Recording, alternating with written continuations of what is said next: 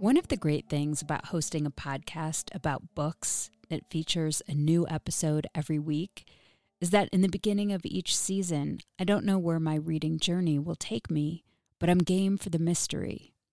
Joining Book of the Month is kind of the same thing. You know you're heading into new territory, and it's going to be an adventure. Book of the Month is a subscription that helps readers discover new books and helps writers by promoting emerging authors alongside established ones. Here's how it works. Each month, Book of the Month members get to choose from a curated selection of new and early release books. Your pick gets shipped right to your door, and shipping is always free. There's so much excitement knowing that one of your picks just might be that next book to make it into your top 10 most favorite books ever list. And if you like to listen to your books, there are options for you. Book of the Month just launched a curated audiobook option, and you can listen to your selection directly in the app. Here's what's in store for March Annie Bot by Sierra Greer, Anita De Monte Laughs Last by Xochitl Gonzalez, plus several other titles. I chose the memoir Hereafter by Amy Lin because I'm interested in how people deal with grief and bring their insights to the page. For a limited time, you can get your first book of the month for just $9.99 using the code CHIRP. You can sign up at bookofthemonth.com.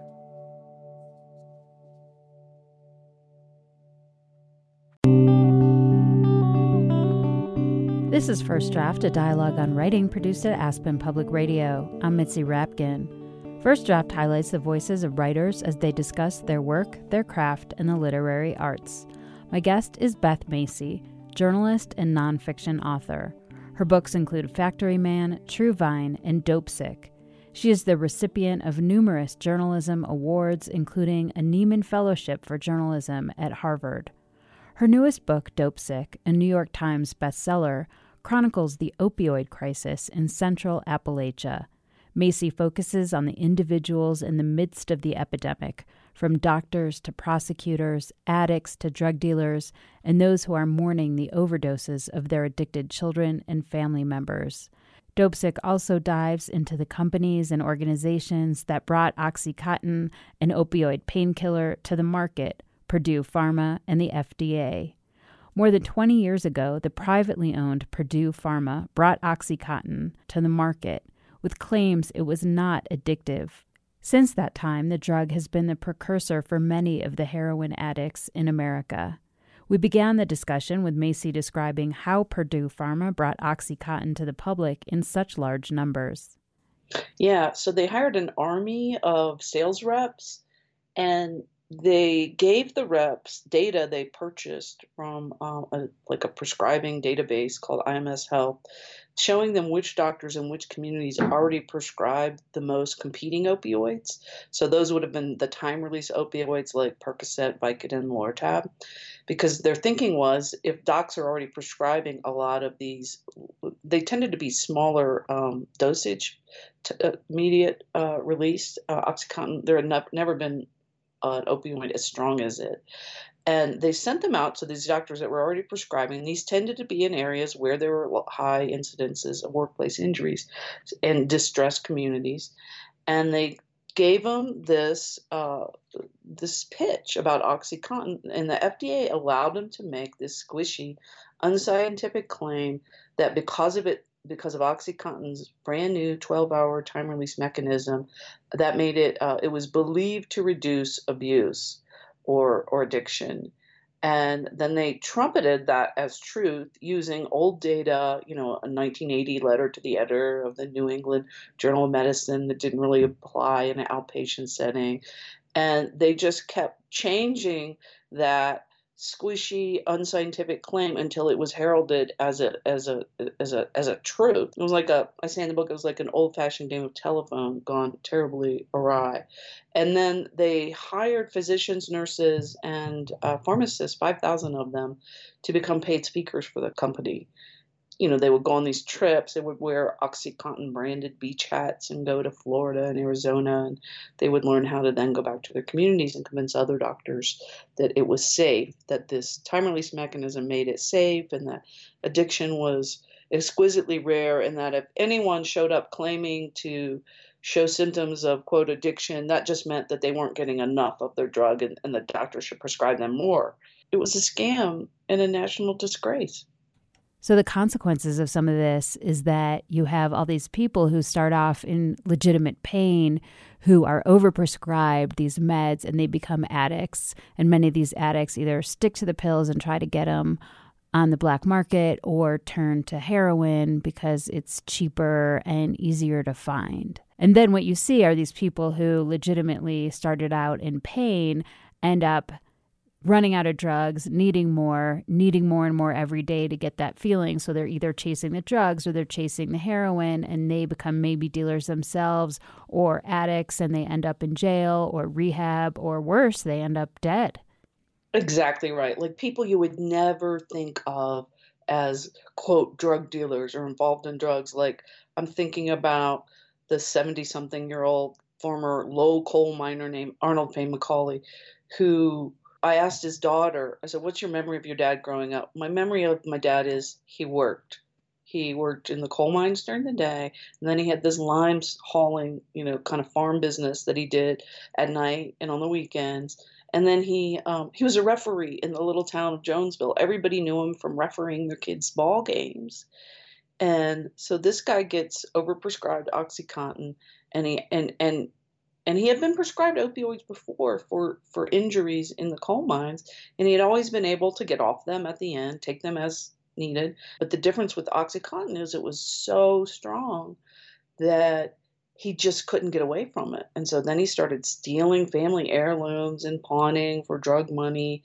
You know his daughter had to rescue his wife and take her back to Texas. Um, you know, just it destroyed the whole family. He's in and out of jail. He's in and out of treatment centers, and then eventually, police find his body in a field. His truck overturned and pills spread out before him, and his head had been blown off. His daughter believed he was killed in a, a drug deal gone bad. I mean, like a 74 year old farmer. Just not what you would think of when you think of somebody mixed up in illicit drugs. And yet, there he was, his sort of personality and brain completely hijacked by this drug. I was wondering what is the feeling that these people are chasing? I guess one of the things that I wanted to understand is what is this feeling that is worth getting your head blown off in a field for at 74 years old? There's several quotes that come to mind, and uh, I haven't done heroin, so I, I can't describe the feeling, but just from what people said, I mean, there was a farmer in Dr. Van Zee's practice who said, you know, that drug is my God. There was a researcher I interviewed who was working with heroin addicts in Baltimore in the 80s, and he said, Heroin is my girlfriend. And what he meant was, Heroin's more important than anything to me. My relationship is her- Heron. And I think of Tess Henry, the young 28 year old I, I spent two and a half years with her, describing the first time she shot up. She wrote this in her journal that her mother gave to me after her death. Quote, I was in love with this drug. So it's that in the beginning, and then as it the addiction progresses, it is this overarching fear of not wanting to be dope sick. But I think it's also that trying to chase that first, I was in love, that drug is my God, heroin is my girlfriend feeling. And, um, you know, I frankly don't know it because I haven't experienced it, but um, that's what they tell me. Well, one of the things that your book does is you bring it down to the personal level. You know, you have to because although it is compelling to see what these pharmaceutical companies are doing and have these anecdotes that kind of defy the imagination, even, you bring it down to this community. And you just mentioned this one doctor, Dr. Van Zee and he was an older, sort of country doctor in Virginia who was taking care of so many people in this area that you're reporting from. Can you talk about him and he, he was so wise and, and very prescient. Yeah, and very um, very dignified and humble and, and quiet. You know, he wasn't one of these shrill, loud people. Tall, thin, looked like Abraham Lincoln, kind of a hippie, an old hippie. Landed there after he went to Vanderbilt he lands there because he wants to work in a situation as close to socialized medicine as possible. And he really wants to help. He wants to get back. He was the son of a Presbyterian minister. And so he lands there to work in the sliding scale, federally qualified health clinic in the poorest region of America, in the poorest county in Virginia, right in the heart of central Appalachia, called Lee County. And at the beginning, you know, he's just doing his job, and, you know, there's a lot of poverty, and the coal mines are starting to shut down almost right after he got there in the 70s. And he just wants to help the people and wants to give them access. But when this, he said before Oxycontin came out, he had one or two or maybe three people who were drug dependent on his caseload per year. And then, like now, it's pretty much almost his entire caseload. So he saw it immediately and he starts calling them and very sort of, you know, firmly but not shrill, like writing them these pleading letters saying, please take it off the market until it can be reformulated to be abuse resistant. Because right away, users figured out an end run around the time release mechanism. They figured out how to get the whole euphoric rush in one moment, right? And that was what made it so dangerous. That's why kids he had immunized were now ODing in the high school library because they figured out how to melt the coating off, crush it, and either snort it or inject it right away. And you know the company claimed they didn't know that until much later, and we know now that they did know earlier. But Dr. Van Zee was writing them letters saying, "My fear is that these rural, distressed communities." Um, are sentinel areas, much like New York and San Francisco were in the early years of HIV, and so prescient. And what he told me when I first met him in 2016, he said, when I wrote that, I thought, well, sure, nobody cares because it's a bunch of poor people in the mountains dying. But surely when this epidemic hits the cities and suburbs, then people will pay attention. But of course, look how it look how people are are responding. Look how our governments responded to it. I was dead wrong about that too. It's interesting because the FDA's role in this was pretty heavy. I mean, they are the ones that are supposed to protect the drug taking communities from this happening. How did they fail? In what ways did they fail? Well, the big one was they allowed the squishy claim that it was believed to reduce, unquote, the, the risk of abuse and addiction uh, because of this 12 hour time release mechanism. The medical officer that signed off on that was a guy named Curtis Wright, back in late 1995. And two years later, he was working for Purdue Pharma, period. When they did finally reformulate it in uh, 2010, the FDA, uh, ever obliging, blocked generic competition for them. Um, and then when it was reformulated, uh, many experts believe that was only because the patent was set to expire in 2013. Now the company disputes that. You know, clearly they always got what they wanted with the FDA. It was shocking to see the FDA's compliance with this and acquiescence to this. And for me, the most striking moment in the book was you had this woman, Janine, and she lost her son, Bobby, and she would go around and tell the story publicly. And she took her 15 year old daughter to urgent care for a sprained thumb, and she got a prescription for 25 days of oxycodone and, and Janine went off. Like she called, she happened to know the head of emergency care, and she called him. She said, "What's going on?" And um, he said, "Oh, this is a doctor that hasn't gotten the memo." And you know, doctors are still prescribing. I just read the figure the other day. It's something like it's between forty to sixty percent too many painkillers after surgery. I had an outpatient surgery last year. They sent me home with 15 oxycodone. I only needed two. And I had asked a friend of mine who's a surgeon, why do you prescribe so many when you know people aren't going to take that many? And he just looked at me and spoke truth and he said, because we don't want to be bothered on the weekends. Like, if we only sent you home with two, what if you needed five? Then you're going to have to call us again. You know, and and they didn't want to be bothered. I'm sorry, you need to be bothered. You help you helped get us into this. You need to help get us out. The publishing industry is a system. Books are mirrors into people's experiences. And in season two of Missing Pages, we'll take a look at what happens when an old system faces new challenges. This is what happens when you involve money. I'm Bethanne Patrick, literary critic, writer, and your host of season two of the Missing Pages podcast, a show that gives you a ringside seat to some of the juiciest conflicts in the book world.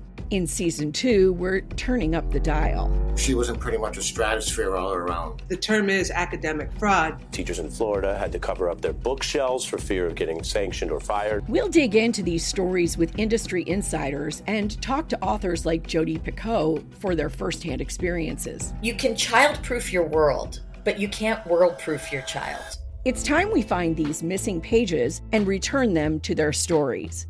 Listen and subscribe to season two wherever you get your podcasts.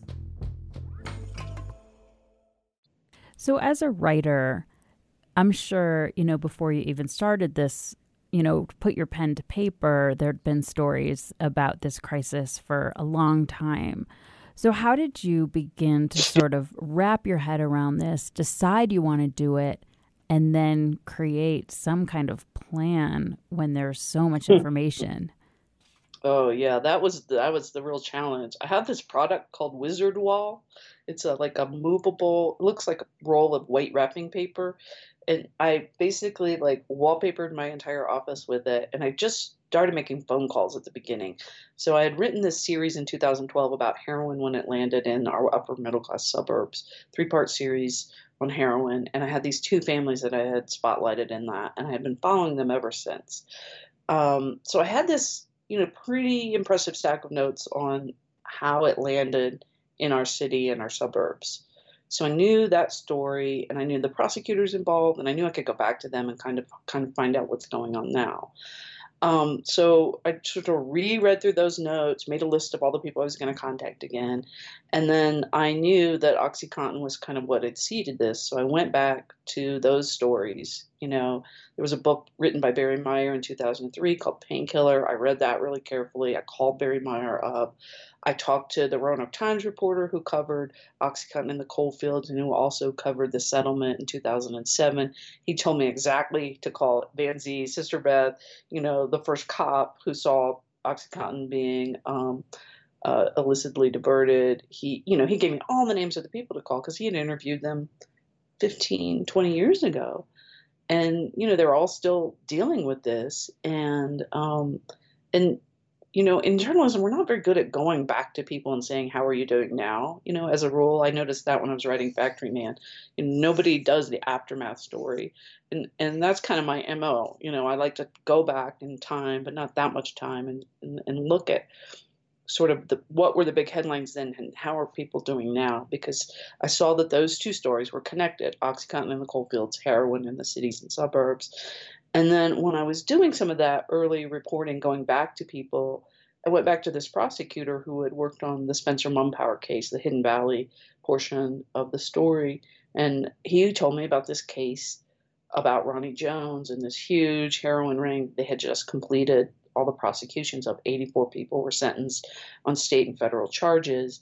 And this was this was four hours in the other direction, up in a kind of a nice little farm town called Woodstock. I mean, just not the last place you would expect the biggest heroin ring in Virginia to be. This little town of a couple thousand people, right?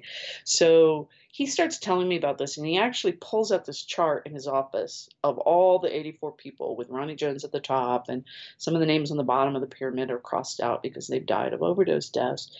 And he, in the, at the top of the chart, is this word FUBI, F U B I, and he won't tell me what it stands for. And I keep circling back to it in the interview.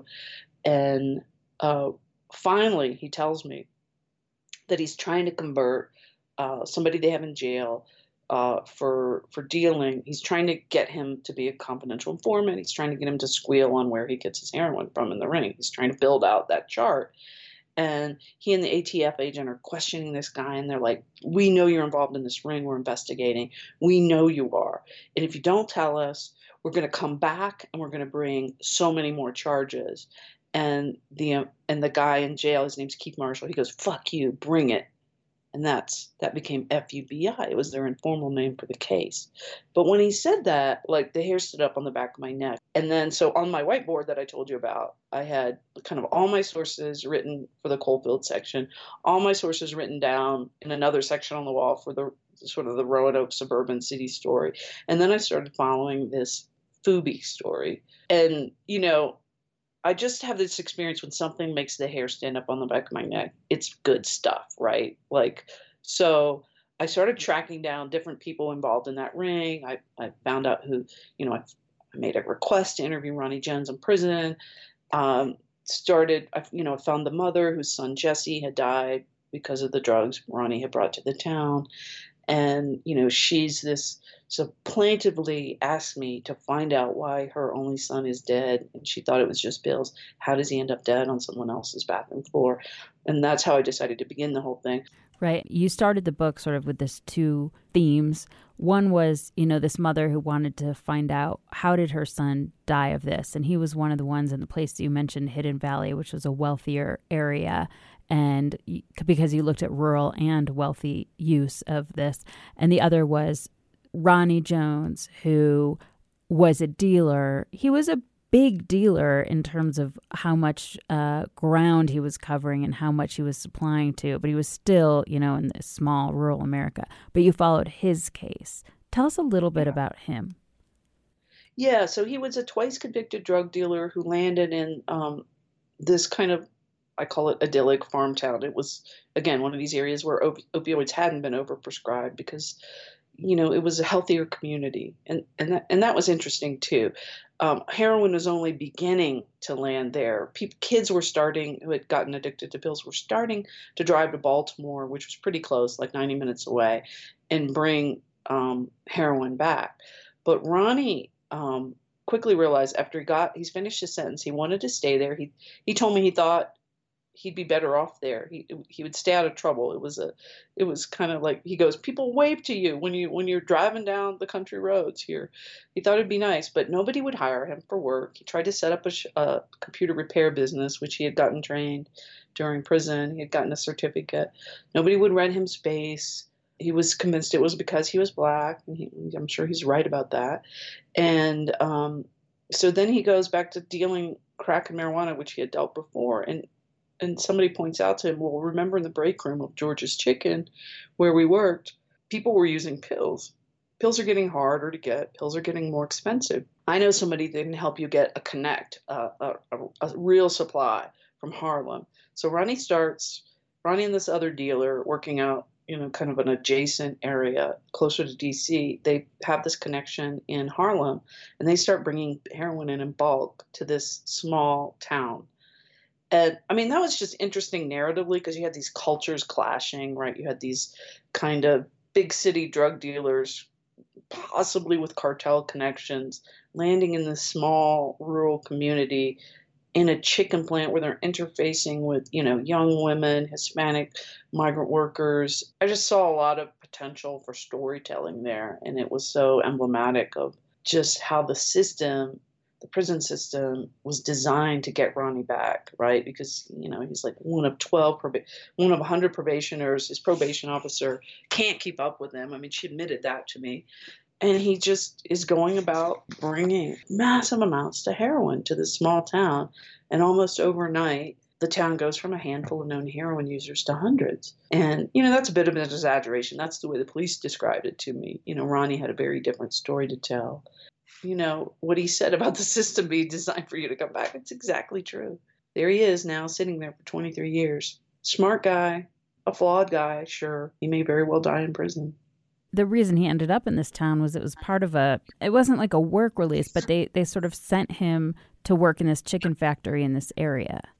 ICE had raided and sent all the illegal immigrants away, undocumented immigrants, and then they then they needed workers, so they had to truck in um, prisoners, you know, nonviolent offenders, and so then they're working alongside the poor people in the community that don't haven't gone to college, and you know, it's just this sort of becomes this toxic blend. But that George's Chicken had had so many problems before Ronnie showed up. I mean, they had a meth ring that they were they were smuggling out ingredients for meth from the chicken plant roof with using pulleys and walkie talkies and you know like this really pretty elaborate system and um, just problem after problem overdoses in the parking lot.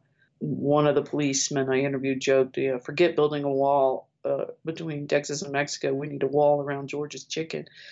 So it i mean it became a real problem but when you look at it on paper it's like it's a program designed to help people in prison get work skills. It sounds like a good thing, but it wasn't a good thing for that community.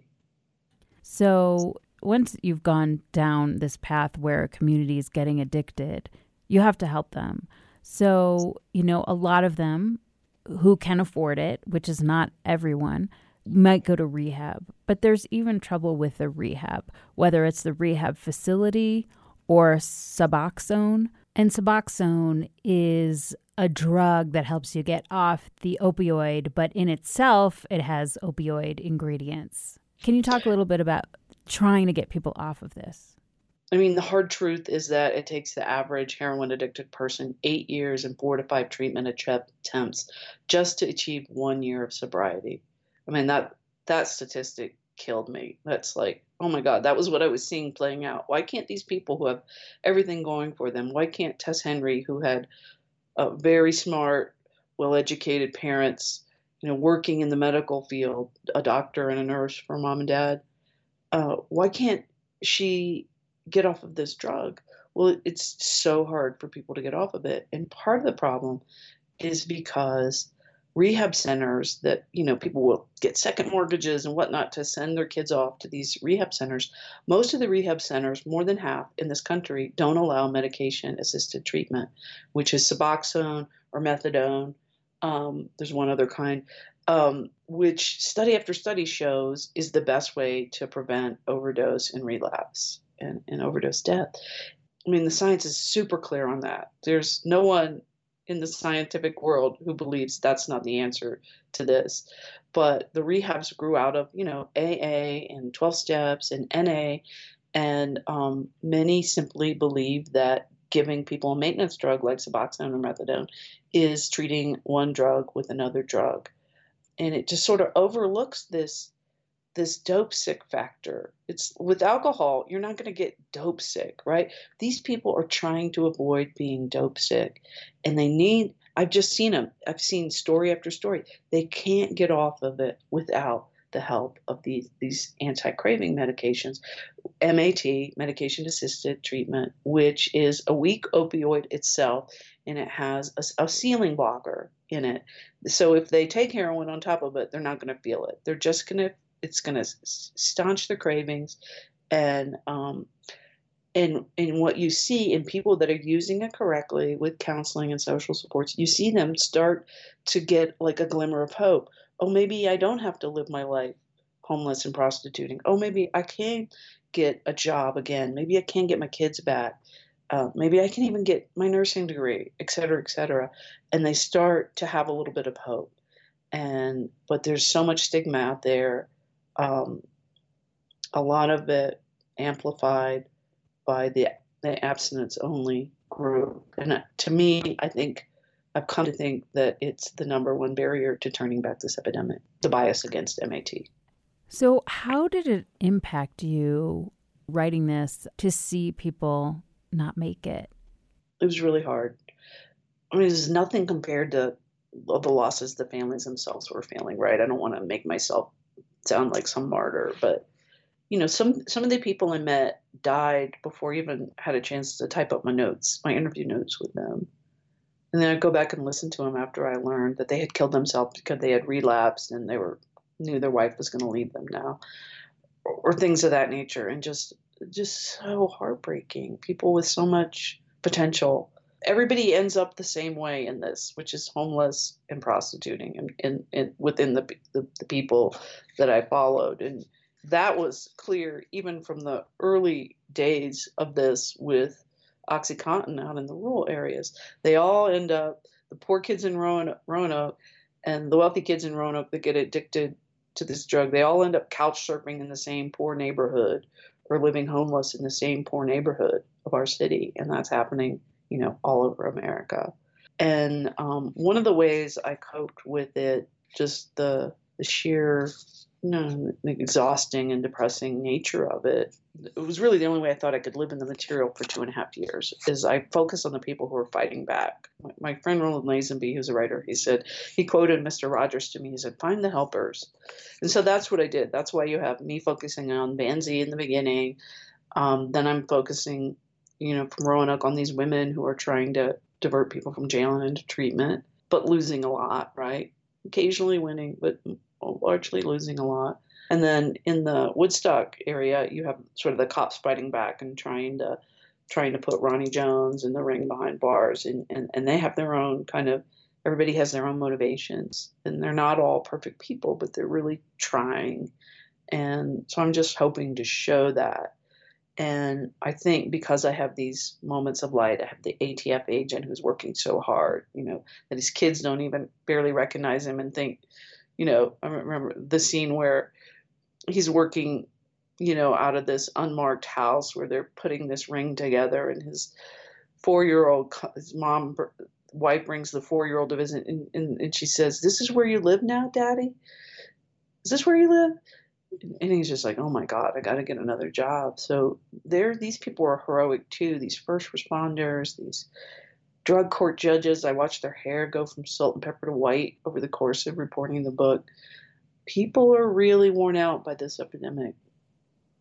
Can you read a passage from an author that speaks to you or influenced you as a writer? Sure. One of my favorite books is um, Tracy Kidder's Mountains Upon Mountains. What I like about his work is he seems to know where to insert himself in a way that illuminates whatever he's writing about. And I also like books that are about one person. Haven't haven't just written a book about uh, a whole bunch of people uh, you know, my first book, Factory Man, was was mainly around one main character. It had lots of other people in it, but um, I sort of pine for for that to do that kind of book again. You know, where you're just really studying one person as it relates to a big issue, and in, in this case, you know, Farmer's work in Haiti. And um, I think he's just such a master of knowing when to include himself in the story and knowing when not. So I'll read a, a brief passage from the beginning of Mountains Beyond Mountains, and this is where he first met um, Paul Farmer. He meets him at a fancy restaurant with cloth napkins and good wine, which Farmer seemed to thoroughly enjoy. He struck me as incredibly happy with his life. I tried to understand how a Harvard trained MD who could have enjoyed a successful, full time private practice and a comfortable home in a Boston suburb preferred to spend most of his life with the forgotten poor. At one point, I was sure he was know what I was sure he knew what I was thinking, as if others had asked him the same question. I don't know why everybody isn't excited about it, he suddenly responded, meaning his work in Haiti. He smiled, a glow lighting his face. That moment, if not the whole evening, affected me quite strongly, like a welcome gladly given, one you didn't have to earn. But after dinner, I found myself keeping a distance from Paul Farmer, mainly, I came to realize, because his optimism and happiness made me slightly uneasy. I wondered how anyone could give himself so selflessly to a forsaken land, refusing to be defeated by the considerable odds against him. So, you know, he uses himself sort of as a character reflecting back, but he's kind of speaking for the reader at the same time, and he's able to kind of add um, another layer of meaning, and you're able to follow the story more easily. And that's kind of what I'm always striving for. Like, especially in a book like Dopesick, where there are so many different threads. I'm the one constant in the book, right? Like you see me traveling all up and down the heroin highway, like like following the same path with the drugs, and, and so I'm sort of the organizational study, if you will. Um, but I try not to insert myself too much. And I always, especially when I was writing Factory Man, which is a similar book about one person largely, but a much bigger issue, um, globalization. Um, try to insert myself when there were times when I realized, like, I saw what was going on more than anybody else I interviewed. You know, at times I truly had spent so much time with him that I was the expert, and so then I would kind of work myself into a scene. Can you read a passage from your book, maybe something that was tricky or challenging or yeah. something that you liked? Yeah, so I have a great editor on this book, uh, new editor, first time working with her, and um, really uh, tough in a good way. So her big edit when she turned the uh, my first edit back to me, she said, "I want you to start with your visit to the prison to see Ronnie Jones," and that in the first draft didn't come until chapter 13, and now she wants me that to be the prologue. So I axed my earlier prologue And I tried to end with this moment where Ronnie Jones and I are sitting down together. And I tried to make it really cinematic so that even though I wasn't going to come back to this moment for 12 more chapters, you would remember it. But I also had to like set up those other three storylines in the pro- prologue, right? So I'm using this device of my drive to prison to see Ronnie, but I'm also trying to seed in those other three stories, or those other two stories, right? So my husband said, Well, what were you seeing as you were driving to West Virginia? And I was like, All he had to do was ask me that question. And then suddenly it sort of brought it alive what I could write about in the prologue up to that moment where I sit down with Ronnie and he's kind of glaring at me. What's going to come next, right? So I'll read you. This is sort of near the end of the prologue. To reach Ronnie Jones, I head north on the nearest heroin highway, I 81. I travel, I travel roughly the same path in my car, only in reverse that Jones's drugs did by bus. His heroin camouflaged inside Pringles cans and plastic Walmart bags on the floor beside him or his hired drug runners. On the suburban outskirts of Roanoke, I drive near the upper middle class subdivision of Hidden Valley, where a young woman I've been following for a year named Tess Henry was once a straight A student and basketball star. At the moment, she's AWOL. Her mother and I have no idea where she is, although sometimes we catch glimpses of her on our cell phones. A Facebook exchange between Tess and one of her heroin dealers, or a prostitution ad through which Tess will fund her next fix. I passed Ginger's Jewelry, the high end store where parents of the addicted still drive from two hours away simply because they can think of nowhere else to turn. They've read about Ginger's in prison son in the newspaper and they want to ask her how to handle the pitfalls of raising an addicted child. Up the Shenandoah Valley on the interstate, I pass New Market and think not of the men who fought in the famous 1864 Civil War battle, but of the women who grew poppies for the benefit of wounded soldiers, harvesting morphine from the dried juice inside the seed pods. Three decades later, the German elixir peddlers at Bayer Laboratories would stock America's drugstore with a brand new version of that same molecule, a pill marketed as both a cough remedy and a cure for the nation's soaring morphine epidemic known as morphinism or soldier's disease. Its label looked like an amusement advertisement you might have seen on a circus poster, a word derived from the German for heroic and bracketed by a swirling ribbon frame heroin. It was sold widely from drugstore counters, no prescription necessary, not only for veterans, but also for women with menstrual cramps and, and babies with hiccups. Outside Woodstock, I passed George's Chicken, the poultry processing plant where Ronnie Jones first arrived to work in a Department of Corrections work release program, clad in prison issue khakis. I passed the house nearby where a cop I know spent days, nights, and weekends crouched under a bedroom window, surveilling Jones and his coworkers from behind binoculars a fraction of the man hours the government invested in putting members of Jones's heroin ring behind bars. And then so on, you know, I then I describe, you know, driving past the distressed towns on the way to the prison in West Virginia. So what I'm doing is just trying to see these stories I'm going to be telling you and to work in some of that history too. And that's that's kind of Tracy Kidder's MO. It's it's what J. Anthony Lukas does in Common Ground. He's he's always working in history you know, I'm, I'm, I'm digressing uh, where appropriate, but not for too long because I'm trying to keep that narrative thread steady and keep keep the reader interested in turning the page. Where do you write? I write at my home um, in Roanoke, Virginia. And uh, you know, we're empty nesters, newly empty nesters, and I write in uh, my kid's old bedroom, which I converted into an office.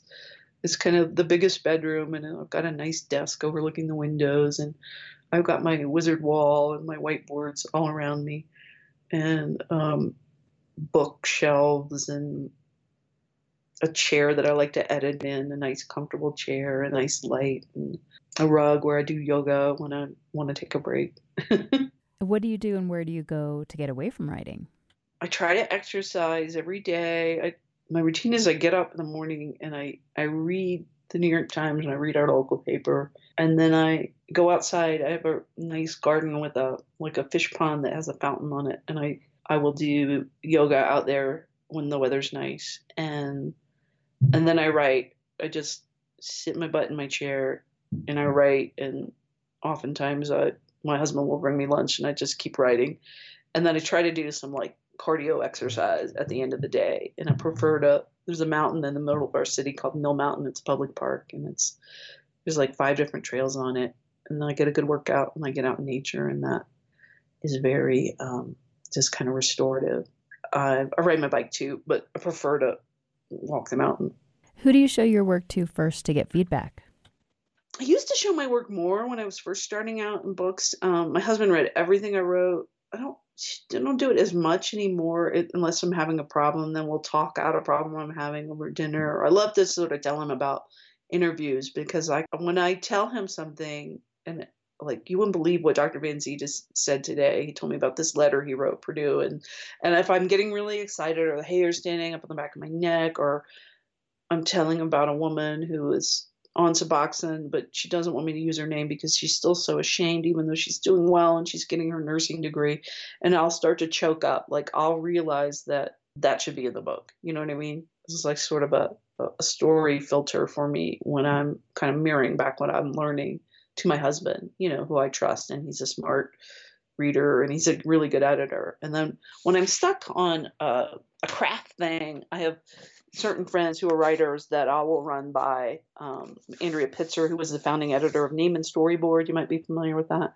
She's really good at narrative structure and helped me figure out how to make that prologue work that I just read from. And um, and then I have lots of friends that I have another friend who covers the opioid epidemic from Boston at WBUR. Her name's Martha Bebinger. She's one of my best friends. She helped me uh, with a lot of the research and kind of what was happening around harm reduction in Boston and introduced me to people up there. She actually went on some of the interviews with me and, you know, just made it much easier for me to have access to some of the world's foremost thinkers on this, including, you know, Harvard researchers and people doing really cutting edge things in harm reduction. Because even though those weren't happening in the communities that I was writing about, alas, I needed that to be in the book so I could know what the rest of the country should be striving for, you know, with some solutions because they really are beginning to turn um, some of those overdose numbers down. How have you dealt with rejection? Cried. I interviewed um, a poet once. She was a poet laureate of Virginia. She's this hilarious woman named Lou Crabtree. She was a she was discovered late in life by the writer Lee Smith, and her first book of uh, poems were published with great c- criticism and um, you know raves, and she became the poet laureate of our state. And then her second book was rejected. And I said, "What did you do, Lou, when you got the rejection letter?" She said, "I took off all my clothes and I went outside and I rolled in the snow." I thought that's a good response to rejection. I, I mean, I've had some really mean rejections. I almost anything I've gotten, I've been rejected at first. So, like the first time I got the Nieman Fellowship, I was rejected. I just kept applying. This first time I wrote a book proposal, that was rejected. I couldn't get an agent. I just kept trying. And meanwhile, I kept realizing that the thing that jazzed me uh, about my work was making these connections in my community. I mean, I really love interviewing people. I love finding out things that people don't yet know, and then knowing that I have the power to go back in you know my kid's former bedroom and tell people something they don't know but that I've seen. I have this like you know it's just a it's a license to be curious, a license to be nosy, a license to put story together where people might not have seen a story before, and to bring attention to these, you know, I, I, I always say I write about outsiders and underdogs, these untold stories, and bring them to life. And what is your favorite word? I couldn't come up with a favorite word, but I did come up with a favorite piece of punctuation. Would that be acceptable? Sure. The dash. And I love the dash. I overuse the dash, but overusing the dash, especially when I'm writing a, a really complicated like history section or I'm writing about science, which doesn't come easy to me, or anything involving like lots of sources, you know, summary work can sometimes be like the hardest kind of writing. You're taking 10 different sources and you've got to get it down into one paragraph or two paragraphs, right? That's really hard thinking and writing. And sometimes I'll use the dash as just an easy way to finish a sentence. And then I'll go back later. You know, Anne Lamott talks about writing shitty first draft. I'll go back later and try to reduce the number of dashes. But sometimes I can't get to that thought unless I first allow myself this um, the use of the dash. You've been listening to First Draft, a dialogue on writing produced at Aspen Public Radio. My guest was Beth Macy, author of Dopesick. You can follow First Draft on Facebook. Just look for First Draft, a dialogue on writing, and click like, and on Twitter at First Draft APR.